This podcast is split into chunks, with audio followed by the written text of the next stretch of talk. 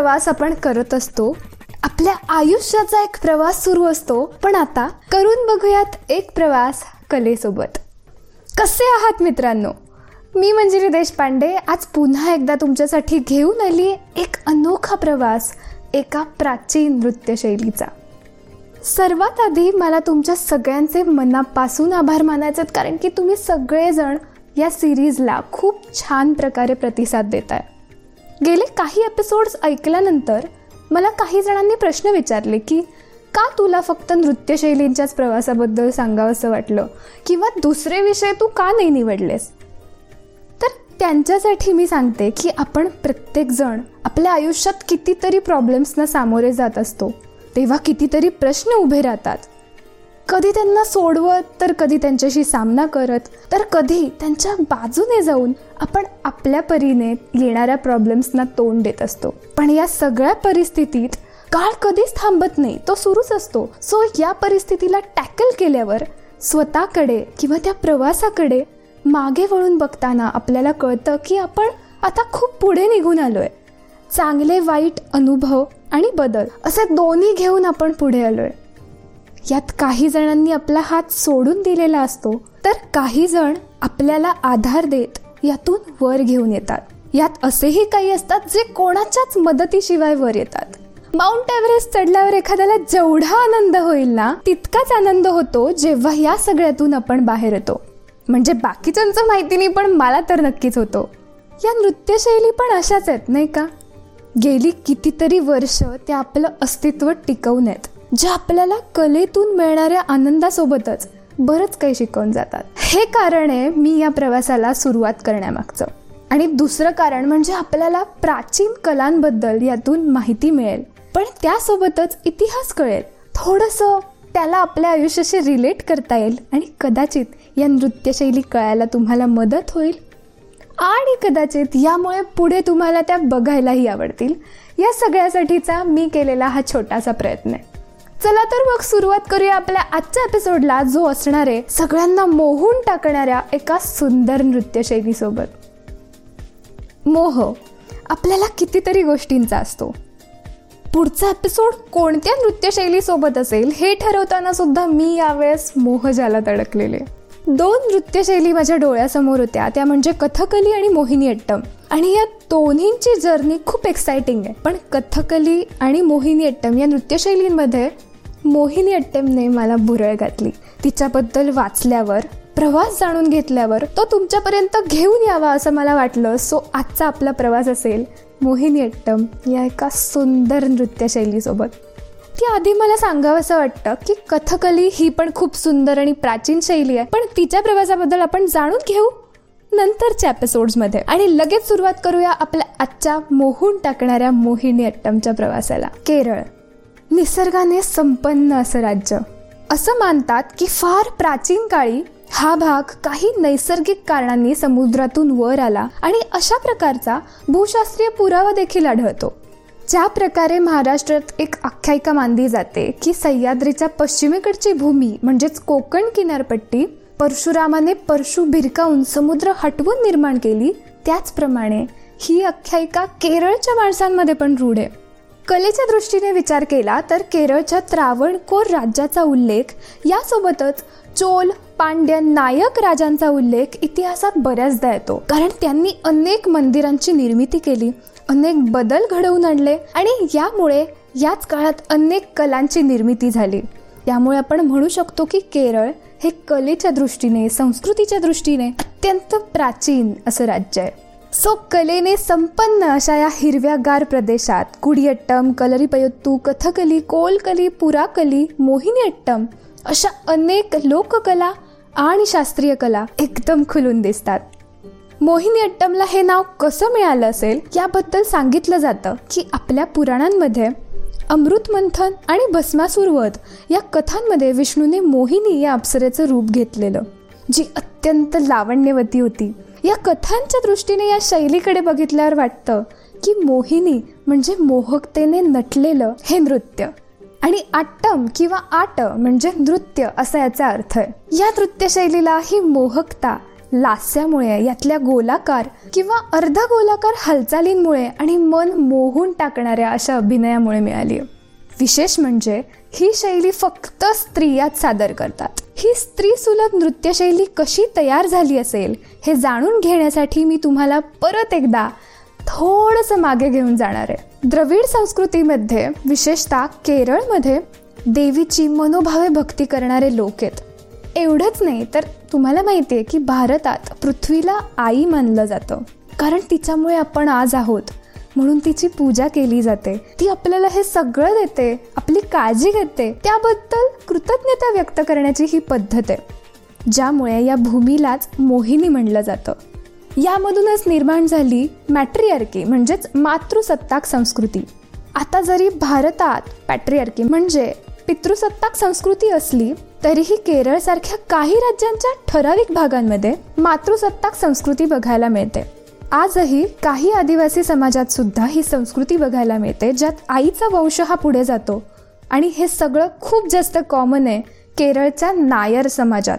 पूर्वीच्या काळी तर नायर स्त्रिया या खूप आत्मनिर्भर होत्या. आणि बाकीच्या समाजातल्या स्त्रियांपेक्षा त्यांना खूप प्रकारचं स्वातंत्र्य होतं. शिवाय शिक्षणाचा अधिकार पण होता. एवढंच नाही तर लग्नाच्या वेळी मुलगा आवडला नाही तर त्याला रिजेक्ट करण्याचा फ्रीडम सुद्धा त्या काळातल्या स्त्रियांना होता. सो या सगळ्यावरून आपण असं म्हणू शकतो की हा जो स्त्रीला मान होता आदर होता विशेष अधिकार होते याचाच परिणाम होऊन ही संस्कृती तयार झाली आणि याचा प्रभाव पडून स्त्री सुलभ नृत्यशैली तयार झाली आल्या. उदाहरण द्यायचं झालं तर नंदियार कुथू कै कोट्टीकल्ले आणि मोहिनी अट्टम या केरळमध्ये असणाऱ्या काही नृत्यशैली आहेत ज्या या विचारातून निर्माण झालेल्या असू शकतात. कोणत्याही नृत्यशैलीचा प्रवास जाणून घेताना त्या काळची पार्श्वभूमी लक्षात घेणं हे फार गरजेचं आहे. त्यामुळे यावेळीही देवदासी प्रथेचा उल्लेख केल्याशिवाय आपल्याला इथून पुढे जाताच येणार नाही. भरतनाट्यमला पूर्वी दासी अट्टम असं म्हणलं जायचं हे मी तुम्हाला आधीही सांगितलंय. तर इतिहासात असे पुरावे सुद्धा सापडतात की दासी अट्टम हे तमिळनाडूत अस्तित्वात होतं. आणि याच दासी अट्टममधून बऱ्याच दक्षिण भारतीय नृत्यशैलींचा जन्म झालाय. शिवाय हे सगळं मोहिनी अट्टमच्या बाबतीत सुद्धा लागू होतं. ते कसं हे मी तुम्हाला आता थोडक्यात सांगते. सुमारे आठव्या शतकात केरळमध्ये चेरा राजवट होती आणि त्याच काळात तमिळनाडूमध्ये पांडे आणि चोलांची राजवट होती. पण त्या काळी आपल्याला हे लक्षात घ्यायला हवं की दक्षिण भारतात तमिळ भाषाच मुख्य होती. सो पुढच्या काही शतकांमध्ये राजकीय सांस्कृतिक देवाणघेवाण होऊन भरतनाट्यम तंत्राचा काही भाग आणि केरळची भाषा मल्याळम सोपान संगीत पद्धत सामाजिक चालीरीती या सगळ्यांच्या मिश्रणातून मोहिनीअट्टम नृत्यशैली तयार झाली असेल असा काही अभ्यासकांचा अंदाज आहे. चौदाव्या शतकात मदुराईमधली मीनाक्षी मंदिरातली मूर्ती मुस्लिम आक्रमणांपासून वाचवण्यासाठी केरळात आणल्या गेलेल्या आणि त्याच वेळी तमिळनाडूतलं दासी अट्टम केरळमध्ये आलं असं म्हणलं जातं. चेरा राजवट ही या नृत्यशैलीच्या दृष्टीने खूप महत्वाची आहे कारण या काळात साहित्य मल्याळी भाषा संस्कृती यांचा विकास झाला. सोप्या शब्दात सांगायचं झालं तर या शैलीसाठी लागणारी पार्श्वभूमी वातावरण तयार करण्याचं काम या दरम्यान झालं. केरळमध्ये नवव्या शतकात देवदासी अस्तित्वात होत्या याचे अनेक पुरावे आहेत. ज्या देवळातलं पूजाविधीचं आणि इतर कामं करायच्या. त्यासोबतच त्या देवळांव्यतिरिक्त इतर सामाजिक ठिकाणीही आपलं नृत्य सादर करायच्या. केरळमधल्या देवदासींच्या बाबतीत अजून एक गोष्ट प्रकर्षाने जाणवते की ही शैली श्रीमंत आणि उच्च घराण्यातल्या स्त्रिया पण सादर करायच्या जी एक प्रतिष्ठेची गोष्ट होती. इतिहासात या बाबतीतला एक पुरावा आढळतो तो म्हणजे चेरा राजवटीचा राजा कुलशेखर अलवार याने त्याची मुलगी श्रीरंगमच्या मंदिराला देवदासी म्हणून दिली होती. या कलेच्या प्रवासातला पुढचा टप्पा येतो तो म्हणजे त्रावणकोरचे महाराजा स्वाती तिरुनाल यांचा काळ. त्यांनी या कलेला दिलेलं योगदान हे खूप महत्त्वाचं आहे. कारण त्यांनी या शैलीला तिची ओळख मिळवून दिली. आपण असं म्हणू शकतो की आजचं मोहिनी अट्टमचं जे स्ट्रक्चर आहे किंवा तिला ज्या प्रकारची चौकट प्राप्त झाली आहे ती ह्यांच्यामुळे. महाराजा स्वाती तिरुनाल हे इसवी सन अठराशे एकोणतीसमध्ये सत्तेवर आले. त्यांना चौदा भाषा येत होत्या. काव्यांचं आणि संगीताचं उत्तम ज्ञान होतं. सो आपण असं म्हणू शकतो की ते भाषा पंडित आणि विद्वान होते. आणि त्याच काळी तंजावरच्या सरफोजी महाराजांच्या राज्यातल्या निर्वासितांनी केरळमध्ये धाव घेतली. यात काही भरतनाट्यमचे नर्तक आणि देवदासी यांचा समावेश होता. तिथे त्रावणकोरच्या स्वाती तिरुनाल महाराजांनी या तंजावरच्या कलाकारांना राजाश्रय दिला. त्याचमुळे भरतनाट्यमच्या तंजावर घराण्याचा प्रभाव मोहिनी अट्टमवर पडलेला दिसून येतो.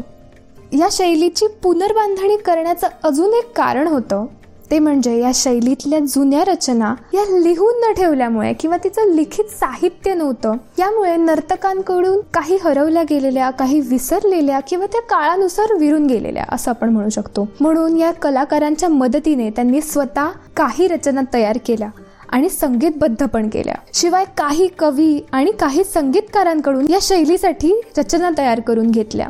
तुम्हाला ऐकून आश्चर्य वाटेल की जवळजवळ चारशेपेक्षा जास्त संगीत रचना त्यांनी स्वतः बांधल्या आहेत महाराजा स्वाती तिरुनाल हे खरे कलाप्रेमी होते. ते ओळखून होते की या शैलीचा इसेन्स हा तिच्या लास्यात आहे. म्हणूनच यातल्या हालचाली या लास्यातल्या वेगवेगळ्या छटा दाखवेल याप्रमाणे कोरिओग्राफ केल्या गेल्या. त्यांच्या काळात या शैलीला खूप प्रसिद्धी मिळालेली. मधुर संगीत रचना आणि मिळालेला राजाश्रय यामुळे या कलेची खूप भरभराट झाली ज्यामुळे समाजात तिला एक मान मिळालेला. पण हे सगळं महाराजा स्वाती तिरुनाल होते तोपर्यंतच सुरळीत चाललेलं कारण खूप लवकर त्यांचा मृत्यू झाला आणि याचा खूप मोठा परिणाम भोगावा लागला मोहिनी अट्टम या नृत्यशैलीला. कारण त्यांच्यानंतर सत्तेवर आले महाराजा उत्तिरम तिरुनाल. तेही उत्तम कलाप्रेमी होते पण त्यांचा पाठिंबा हा कथकली या नृत्यशैलीला होता. सो जो राजाश्रय मोहिनी अट्टमला मिळत होता तो आता कथकलीला मिळायला लागला आणि जो पुढेही कायम मिळत राहिला. दुर्दैवाने मोहिनी अट्टमला इतका चांगला आधार कोणत्याच राजाकडून मिळाला नाही. हा या नृत्यशैलीच्या प्रवासातला एक अवघड टप्पा होता. नंतर आलेले राजे हे नृत्यापेक्षा मोहिनीमध्येच जास्त इंटरेस्टेड होते. त्यामुळे या कलेकडे बघण्याचा दृष्टिकोन हा हळूहळू खराब होत होता. पण हे सगळं काही काळापुरतंच होतं. कारण त्यानंतर आले कवी वल्लभ थोळ ज्यांनी या शैलीला पुन्हा जिवंत ठेवायला मदत केली. त्यासाठी त्यांनी एकोणीसशे पस्तीसमध्ये कलामंडलम या नावाची संस्था सुरू केली ज्यामार्फत मोहिनी अट्टमला एक नवं स्वरूप देण्यात आलं. जिवंत करण्यात आलं तिला पुन्हा मान मिळवून देण्यात आला. तेव्हापासून ते आत्तापर्यंत या कलेने कधीच मागे वळून बघितलं नाही. तिच्यात नवे प्रयोग केले जात आहेत. ती शिकली जाते आणि तिचा प्रसार हा जगभर होतो आहे मोहिनीअट्टमच्या बाबतीत एक गोष्ट कायम म्हटली जाते की भरतनाट्यम आणि कथकली या नृत्यशैलीचा प्रभाव हा मोहिनीअट्टमवर पडला आहे अर्थात त्यामागचं कारण म्हणजे कथकली नृत्यशैली आणि भरतनाट्यमच्या कलाकारांबरोबर सुरुवातीला ही नृत्यशैली वाढली आहे त्यामुळे या दोन्ही नृत्यशैलींचा प्रभाव थोडाफार का होईना मोहिनी अट्टमवर पडलेला आपण बघू शकतो.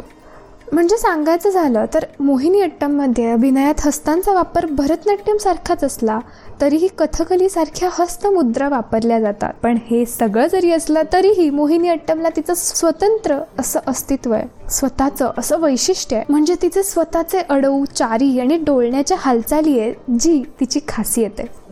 आपण शास्त्रीय नृत्यशैलींकडे बघतो तेव्हा आपलं पहिलं लक्ष हे त्यांच्या कॉस्ट्युम्सवर जातं. अशा प्रत्येक नृत्यशैलीचे कॉस्ट्युम्स हे तिच्या स्वभावानुसार तयार केले जातात. आणि त्यांच्यावर ज्या वातावरणात ती वाढली आहे त्या वातावरणाचा संस्कृतीचा निसर्गाचा परिणामही दिसून येतो. मोहिनी अट्टममध्ये केरळी पद्धतीचा कॉस्ट्युम असतो.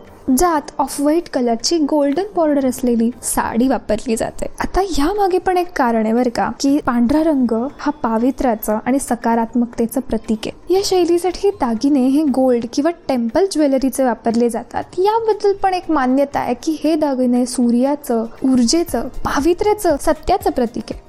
अशा खूप छोट्या छोट्या गोष्टींचा विचार शास्त्रीय नृत्यशैलींमध्ये केला जातो हे पुन्हा एकदा यातून समोर येतं. आहे मोहिनी अट्टम ही अशीच एक सुंदर नृत्यशैली आहे जी आजही तिच्या काही वैशिष्ट्यांमुळे आणि एवढ्या मोठ्या इतिहासामुळे जिवंत आहे. या शैलीचा प्रवास हा इथे थांबत नाही उलट सुरू होतो. मला खात्री आहे की मोहिनी अट्टमचा हा प्रवास तुम्हाला नक्कीच काही ना काहीतरी शिकवून गेला असेल.